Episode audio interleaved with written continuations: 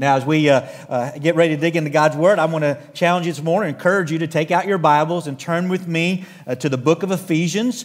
Uh, and I want to remind you if you don't have a Bible of your own and need one, see me after the service, and we'll be glad to give you one as we really uh, believe everyone today needs to have their own copy of God's Word. Now, we're making our way through the book of Ephesians in this series called Grace Made Visible.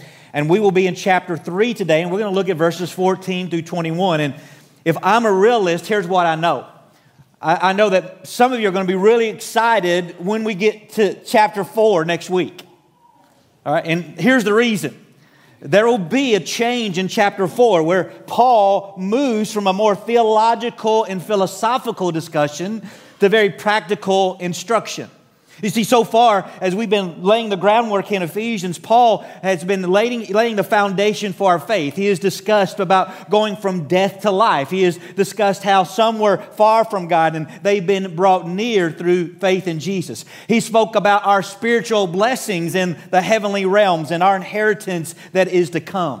And these topics are crucial to our faith, and I hope that you've grasped what they have meant for your life However, they are still more theological, all right? And, and, and so we've tried to apply those practically at times. And so I've hoped you've t- taken those theological truths and apply them to their life because they do uh, affect you practically. But next week, we will clearly move to a more practical application of these truths to our lives.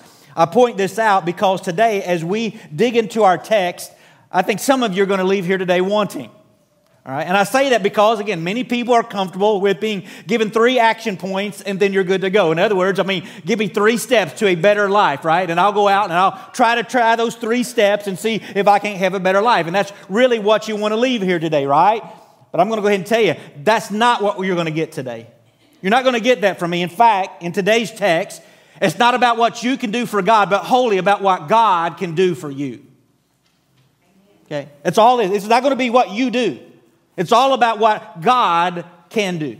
If we look back at verse 13, Paul, uh, after writing about how God had made the mystery known to him and how the church was to make this manifold wisdom of God known, he says this in first, verse 13. He says, So I ask you not to lose heart over what I am suffering for you, which is your glory. You see, in week number one of this series, I made note about how Paul had had a long relationship with the believers in Ephesus. He, we went back to the book of Acts and saw how God had moved in Ephesus and noted that Paul had a great relationship with the Ephesian believers and that he cared for them deeply.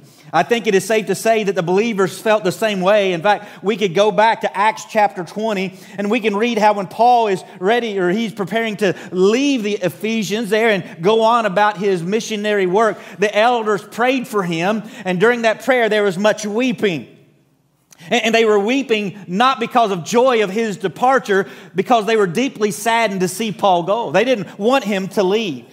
And so maybe as these believers had heard that Paul, this person that they loved and cared so much about, had heard of his situation of being in jail for his faith, maybe it had discouraged them a little bit. Maybe simply the fact that Paul was suffering was discouraging, but possibly even looking at their own lives and considering what faith might mean for them, it overwhelmed them. Maybe it was discouraging for them to think, listen, if we keep believing in this Jesus that Paul had told us about, maybe we'll end up in prison. Anybody here today ever get excited about thinking that if I believe in Jesus, I'm going to go to prison? No, so maybe that was their situation. Whatever the case was, there, there, was something, all right, in there that discouraged them because here's what I know when things don't go the way we think they should or they don't go just right, here's what happens. We have this tendency to get discouraged, even as believers, do we not? That's possibly where these Ephesians found themselves, and Paul encouraged them not to lose heart. Now, what Paul does next, though, is very important. He offers up a prayer for them. Now, this is not the first prayer that we've looked at. In, in fact, in just three chapters, we've seen Paul offer up multiple prayers for the Ephesians. Maybe that reminds us of the, of the importance of prayer in our life, that it's, it's got to be a foundation to who we are. And so Paul offers up another prayer to the Ephesians. Now, with that said, look at how this prayer begins. He says, For this reason, I bow my knees before the Father from whom every family in heaven and on earth is named, that according to the riches of his glory, he may grant you to be strengthened with power through his Spirit in your inner being, so that Christ may dwell in your hearts through faith. Now, a side note this morning before I dig in is that Paul said he bowed his knees before the Father, and that shows the earnestness of this prayer. The normal posture for prayer in Paul's time was not kneeling, it was standing, all right? And so the fact that he got on his knees, he understood, I, am uh, offering up an earnest prayer for these Ephesians. He's, he says, I, I, I got to pray. My heart's burdened, and so I'm praying deeply for them. And as he prayed, he prayed that God would work according to the riches of his glory. Now, that alone should tell us that Paul was asking God to do something great because the riches of his glory are endless, right? Th- think about this your riches and my riches are limited, are they not? If you're not limited, introduce yourself to me afterwards. I want to talk to you, okay? All right? Uh, and the riches of his are, listen, they're not even monetary as we might have this tendency to think when we hear the word riches. What God offers to us goes far beyond material things. And they, they, listen, they're, they're inexhaustible, all right? And so, out of these riches, Paul was asking that these Ephesians believers would be strengthened in their inner being by the Spirit. All right, think about this. To help you see this point I've made a few moments ago, the verb translated here in the Greek as to be strengthened is in the passive voice. Here's what that means. If you say, What's it mean? It's in the passive voice in the Greek. It means that in this case, the subject is acted upon. All right? This isn't Paul praying that the Ephesians would strengthen themselves, but that God, all right, would work in their lives to strengthen them. Paul knew that what these believers needed was not going to be found in their effort or their power, but only in something that God could do. The strength that he is praying for specifically is, is, strength in their inner being, that God would strengthen them internally. Now, I, I don't think I can fully explain what this means other than to say this Paul wants these believers to be strengthened in the core of who they are. He does this because he knows how important the inner man is to all aspects of our life. You know, when you think about your fears, when you think about your insecurities, when you think about your sense of hopelessness, I mean, when you think about your attitudes toward life, or when you think about the things that you value, when you think about your motivations and the like, where do all those things start? in the inner being. Right? They start inside. They, they start at the core of who you are, and then they become displayed on the way you live your life. You lay in bed at night worried about what will happen tomorrow, and your worries are not so much, all right, about what is going on around you as much as what's going on inside of you. All right? When you wake up in the morning and you look in your mirror and you don't like what you see in the mirror, it's not so much about what is in the mirror rather than what is inside of you. When you have a bad interaction with someone and you respond incorrectly, it's not so much about what the other person did as it is about what is inside of you. When you think about the things you did or didn't do this week, it's not so much about the circumstances of the week as it is what is inside of you. I hope you get what I am saying here because what is at the core of our inner being is what determines much about what happens around us. What is, what is in us determines much about what we say or what we do and what we experience. What Paul is praying is that God would so indwell these believers with his spirit that Christ would take up residence in their lives so fully that lives were transformed not by their own strength but by his. We should also note that the word Paul used here, translated as dwell, indicated a permanent residency, not a temporary stay. He didn't pray that God would rent a space in our heart and then move on. It was that there would be this permanent and complete indwelling that changes us to be like Christ. Chuck Swindoll stated it this way The more we keep Christ at the center of our lives, letting Him shape our attitudes, values, choices, decisions, and actions, the more we will be like Him. And that is so true. We know that God's word teaches us that when one becomes a believer, that that person receives the Holy Spirit. However, there's also this sense that the Spirit dwells in degrees. And Paul's prayer is that a believer would be strengthened by his Spirit in a deepening degree. That through our faith, all right, that through our faith, not our effort, we would experience the strength of the Spirit more and more with each passing day. A strength that deals with our prejudice that deals with our insecurities, that deals with our bad attitudes, that motivates us to do good and so much more. He is praying that believers be completely controlled by the Spirit. He is praying that God would continue to work in the lives of believers to make them more and more like Him, including, listen, every believer that's listening to me today. That's His prayer for you. But that is not all Paul prays. Look at what he says next at the end of verse 17 that you being rooted and grounded in love Here again, he prays, all right, that we would be rooted and grounded in love. Uh, again, these two verbs that are in the Greek are in the passive voice. So again, this is something that is done to them, not something they do. Paul uses an agricultural term and then he uses an architectural term. And when I think about rooted, I get the image of a tree that has roots that run deep for nourishment. Now, in the last number of years, Kim and I have planted several trees around our house. Let me tell you one thing that we have never done.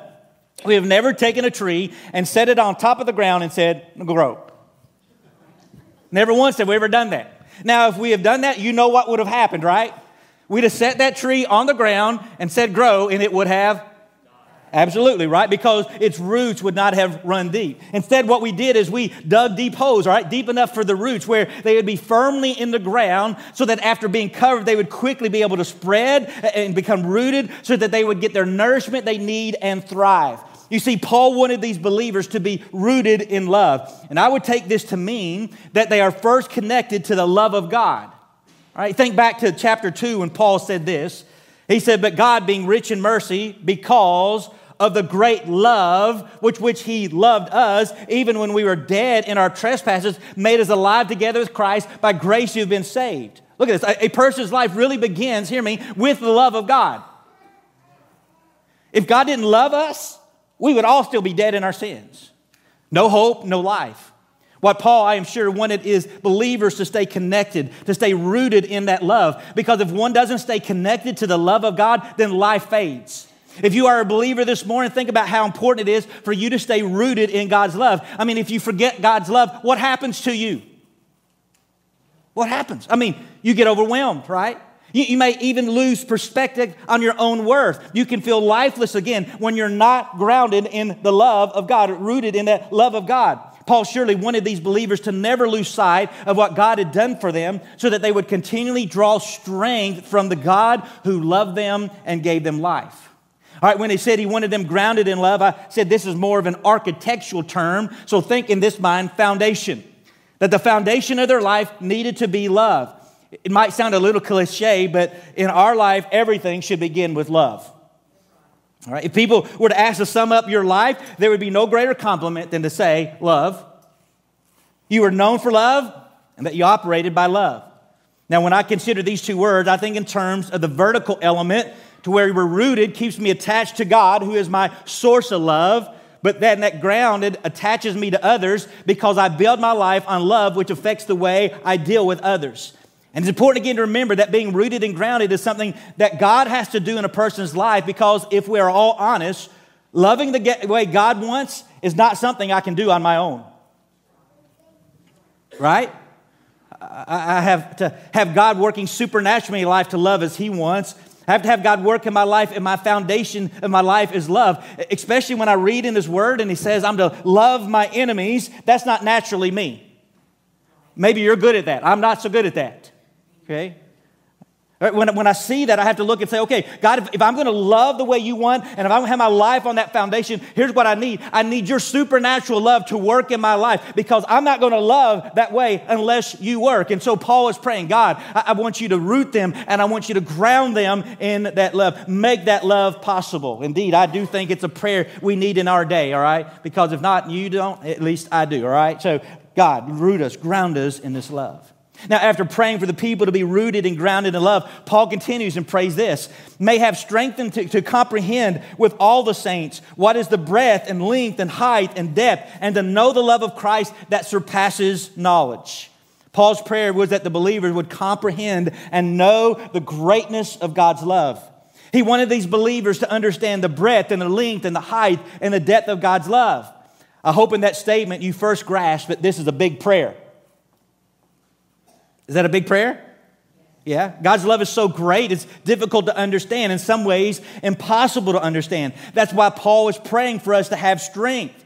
We will not be able to grasp it on our own. We need God's strength working in our lives. If we break down what he is asking, I'm sure we will find various takes on what Paul is asking in this prayer, but let's consider what he has shared at this point to give us some insight. When Paul says the breadth of God's love, could it be that this would be an understanding that God's love is broad enough to cover all of humanity? All right? Maybe this is Paul's prayer for believers to understand that God's love does reach to all nations and all people everywhere. This is truly something we need to remember because if we accept what Paul said last week about God's mystery being revealed, meaning that the gospel is not just for the Jews, but also for Gentiles, we forget sometimes, all right, that this includes all people. We don't have a problem including us as Gentiles because we want to be included, right? But we might struggle to think about Iranians being included or Arabs being included. Maybe we have a difficulty including Russians or Chinese. Why? Because we often have our own built in prejudices for whatever reason, especially with those who we've had conflict with, and then we want to exclude people based on our prejudices. God would want us to comprehend the breadth of His love. It means this, and everyone is welcome to His family through faith in Jesus Christ. There is no one that is excluded. All right? The prayer to comprehend the length of God's love, could it be a reminder that God's love is one that is long enough even to last into eternity? If you remember in verse 7 from chapter 2, that through a faith in Jesus Christ, one is seated in the heavenly places, so that in the coming ages he might show the immeasurable riches of his grace and kindness towards us in Christ Jesus. Hear me, the length of God's love for us extends into eternity. All right? Because it is, oh, it is only the age to come when we will really experience the fullness of God's riches. God's love is not just for a season. Hear me. God's love is forever. Knowing this should give comfort and hope to believers, even if now things are difficult. It doesn't mean, listen, God's love is gone. Then the height of God's love reaches to those heavenly places I just mentioned. But you can be assured this that God's love is high enough to take you to heaven. Last, Paul's prayer for them to comprehend the depth of God's love. By mentioning the depth of God's love, Paul may be wanting to remind us that no matter how deep things seem in your life, God's love can reach them. If you think your sin is too deep for God, I can tell you it's not deeper than God's love. Right? God can truly reach no matter how deep your sin might go. He can reach the deepest hurt. You might think, I've been hurt too deeply to ever find healing. God's love can reach down deeper than your hurt and heal the hurt that you've experienced. You might think that my need is too deep. There's no way it's too deep for God's love. His resources are limitless and He can meet any need you have. God's love surely is deep. I will say when Paul prays that we would know the breadth, length, width, and depth, he realizes that it is somewhat an impossibility to fully grasp God's love this side of heaven.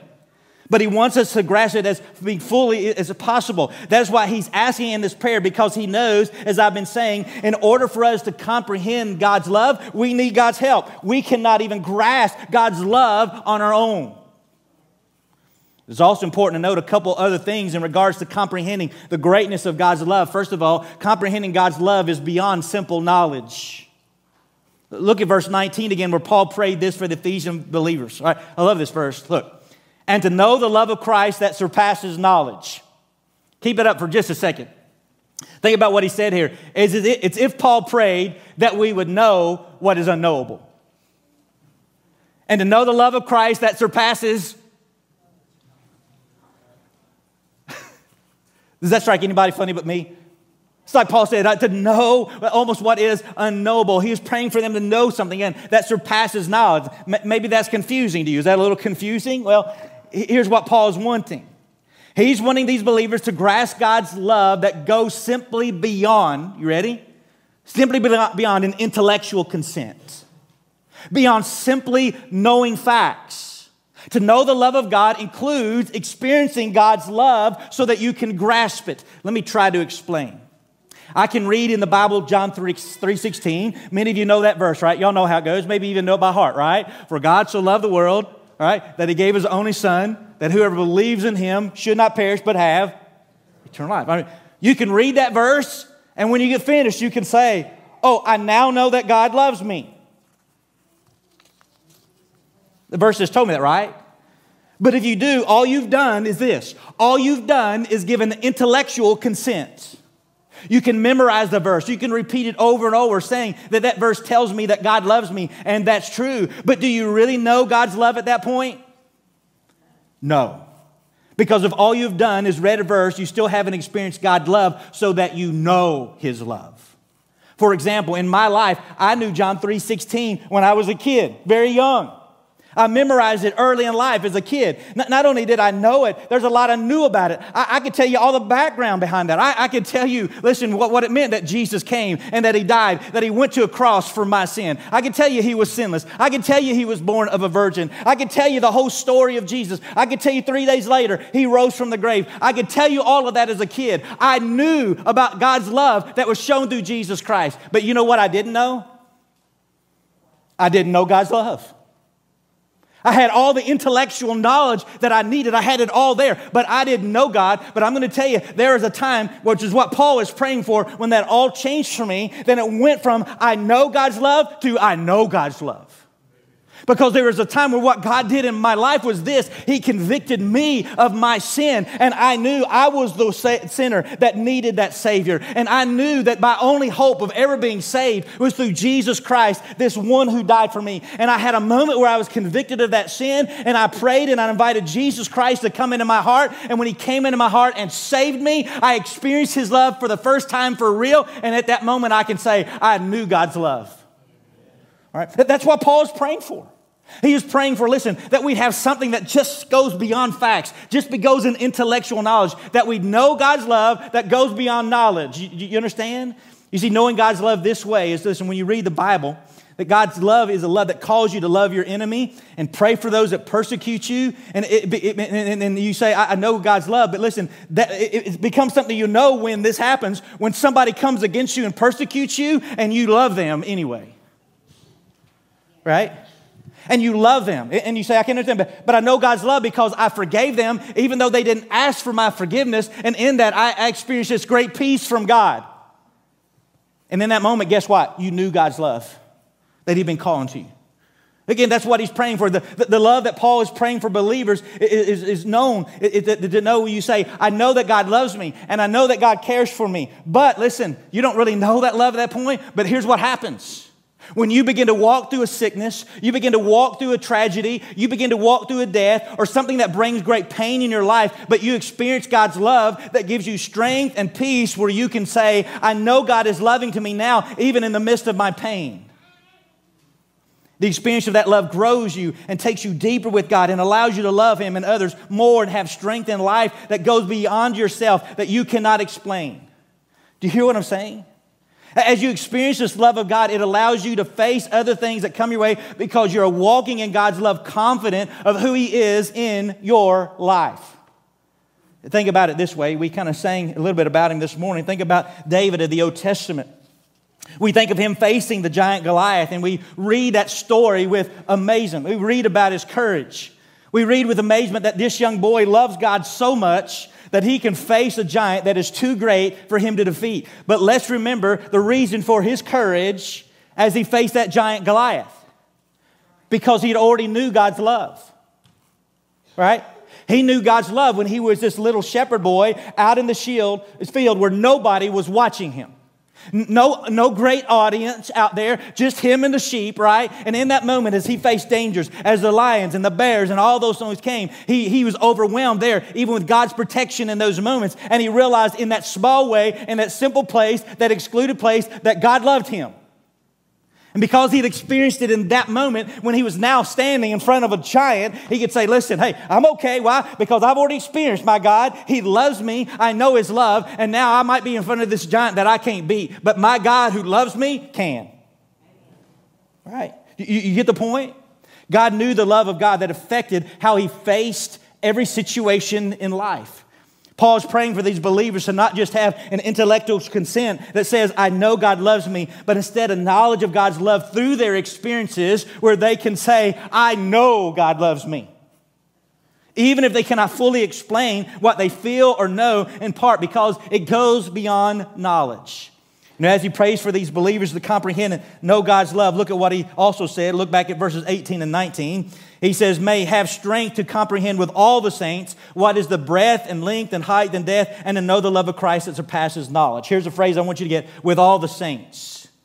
I don't want you to miss that phrase because we need to know that there is value in being connected with other believers and learning from their experiences. You know, as we seek to understand God's love more fully, we benefit as we gather with other saints and we hear their experiences of God's love. You want to know something? We cannot experience everything. Can we? No. But what we can do is walk through experiences with others and we learn from them as they experience the love of Christ. And as others experience the love of Christ and we see their love grow, we too can grow from what we experience through their experience. Here's what I'm sure of. As David expressed what he knew of God's love, it affected those who looked on. Still affects us today, does it not? As Paul shared the love of God that he experienced, there's no doubt that those around him was affected. Paul was able to look at his imprisonment differently because he knew God's love, and others were affected by his attitude and actions as they faced different challenges. If you want another reason why it's so important to be connected to the church and other believers, here it is so that you can have the strength to comprehend and know the love of Christ. Now, after praying for believers to know and comprehend the love of Christ, Paul then prays for something that in the request actually states why he prayed for these other things. Look at the end of verse 19 that you may be filled with all the fullness of God. Now, why did Paul pray these things for believers? Because he wanted them to be filled with the fullness of God. Now, what does that mean? Because right, there's no way that a human can contain all of God in their lives, right? Think about it. If you contained all of God in your life, you'd be like a water balloon overfilled with water.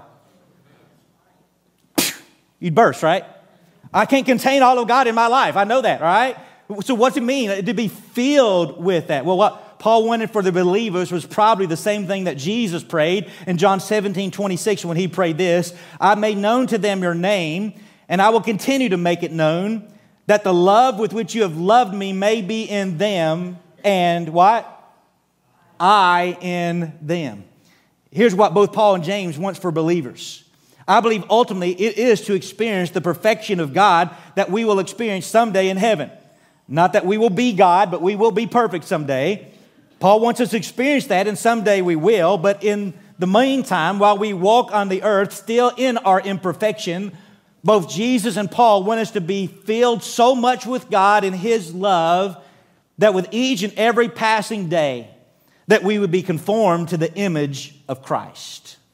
Filled with God's strength and love through His Spirit, and be witnesses of that love to a lost and dying word. In other words, as people on this earth see our lives, that they would get a glimpse of who God is through the way we live our lives. Ray Stedman summarized it this way It is the condition in which God is in possession and controlling of our lives, enriching us, blessing us, and strengthening us. Our faith is strong and vital, and we are reaching out ministering. And as Paul puts it earlier, we are God's workmanship, and we will discover the good works to which we have been foreordained. All right, do you understand? Here's what he's saying that we should be so filled with God that we cannot help but live in a way that both pleases Him and that at the same time ministers to others with the goal of others coming to know the love of God. When this happens, we really see grace made visible. Now, here's what some of you might say in response to what I've shared this morning. You can say, Brother Scott, that's impossible. Maybe you look at your life and say, Scott, if you, you knew the battles that I have in my inner being, you would know that there's no way I can overcome the fears, the anxiety, the doubt, the hurt that I have. Or maybe you look and say, you know, God, God's love is great, but there's no way, as bad as my sin is, that God can reach me and change me. There's no way that His love can heal my hurt. There might be some of you say, I don't think there's any way I will ever experience God's love in the way that you say. I know what the Bible says. I, I've memorized some verses in the past, but, but I think that's all it's ever going to be. I don't think I can ever experience God's love in a deep way.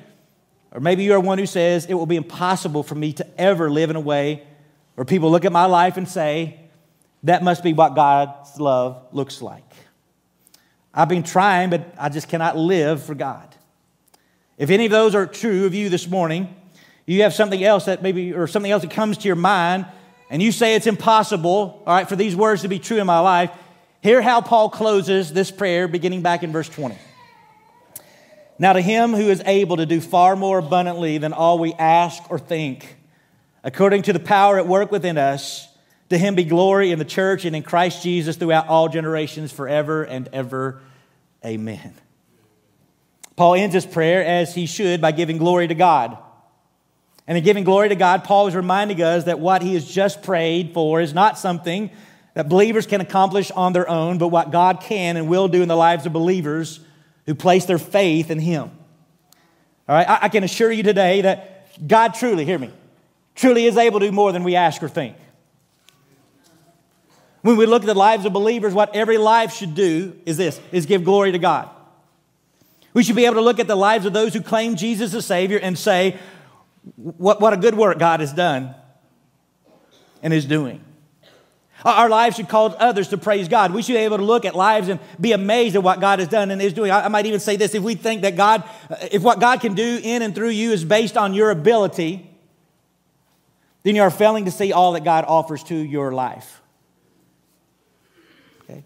For He is able to do far more than we are able to ask or think. Okay? As we prepare to close this morning, my prayer is the same as Paul prayed. I pray that according to the riches of his glory, he may grant you to be strengthened with power through his spirit in your inner being, so that Christ may dwell in your hearts through faith, that you, you being rooted and grounded in love, may have strength to comprehend with all the saints what is the breadth and length and height and depth, and to know the love of Christ that surpasses knowledge, that you may be filled with all the fullness of God. And so, as we come to a time of invitation, my hope is that some of you today would experience God doing a work in you that maybe you didn't expect or even believe possible. I, pray that there are some this morning you came in and in your inner being there was a hurt or a fear or an insecurity that God has spoken to this morning, and by faith, by faith, God works to strengthen you so that you might put it aside and that you might walk differently in the Lord as you leave. I pray that there might be some who this morning who for the first time understand God's love in a different way. And though you felt out of the reach of God's love or that God's love had run out for you or that it couldn't meet your need, that today you understand God's love differently. And by faith, you let God's love work in your life. Maybe it is even to come this morning and give your life to Jesus Christ as Lord and Savior. Maybe you experienced His love overwhelm you this morning and something now is different. Maybe today is a day you heard John 3.16 for the thousandth time, but today it became real to you and you know it is you that needs a Savior and you're ready to give your life to Jesus Christ. If so, I say come. Maybe today is a day that you realize the greatness of what God can do, and you've been saying no to God, but now you're going to say yes because for the first time you realize that He can do far more than you ever ask or think. You see, hey, I'm not sure what God is saying to you, but my prayer is that if you heard the voice of God this morning, that you would respond and that He would get glorified. And hear me, I don't care this morning. Maybe you heard His voice through a song that we sung. It's not about whether you heard it through this preacher or not, but that you heard God's voice. Maybe it was as you walked in this morning and you saw another believer and something there, it clicked about God's love even for you as they loved you and you didn't feel loved before you walked to the door, but after that you did and you've had an encounter even before a song was sung or a word was preached where God showed himself to you this morning and you're ready for something to change. I don't care when or how it's happened, but if this morning God's spoken to you and there's something that he's wanting to do in your life, here's what I say during this invitation. Respond to God. And even if this morning you say, I don't know, I still think I'm too hopeless, why don't you just come to this altar and say, God, I heard him say that you're able to do more than I could ever think or imagine. And right now, I, I don't think or imagine that you can do or ask what, what needs to be done, but God, I'm coming because I need you. And maybe you'll come and just meet him at this altar, and who knows, God may overwhelm you here this morning as you just kneel by faith to Him and say, God, I need you to work in my life this morning. Come, just bring it to Him. Let God work because hear me, what I said today. You understand that I'm not asking you to do anything this morning other than have faith in God because that message, that prayer of Paul didn't have anything for you to do other than to say, I have faith in the God who can do these things. And God wants to do something in lives this morning. I have no doubt. I have no doubt. And so during this invitation, if God wants to do a work in you, would you come? Kneel before a holy God. Again, confess your faith, whatever He's leading you to this morning. You come during this invitation as we sing in just a moment. Would you pray with me, Father? Lord, what a great prayer that Paul offered up for these Ephesians. A prayer that I have no doubt that is a prayer that he even prayed for us today. And one that, Father, I know is on my heart for those gathered here today that all that Paul prayed that we too would experience. God, I know today we, we need your love. We need you to move.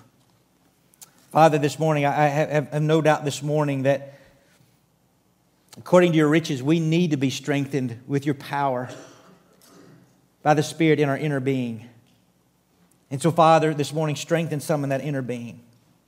Others this morning, Father, they need to come and be rooted in your love and grounded in your love. So may they come and experience your strength to do those things. And Father, this morning, there are some that this morning, they just need a, an experience with you here. They've heard of your love, they've got an intellectual knowledge, but Father, they need it to go deeper this morning. And so, for some of them, Father, my prayer would be that your Spirit would speak and overwhelm so greatly that they would know it was your voice and they could say before they leave here today, Now I know God. And so, Father, move in this moment, I pray. And again, let your Spirit take complete control in Jesus' name. Amen.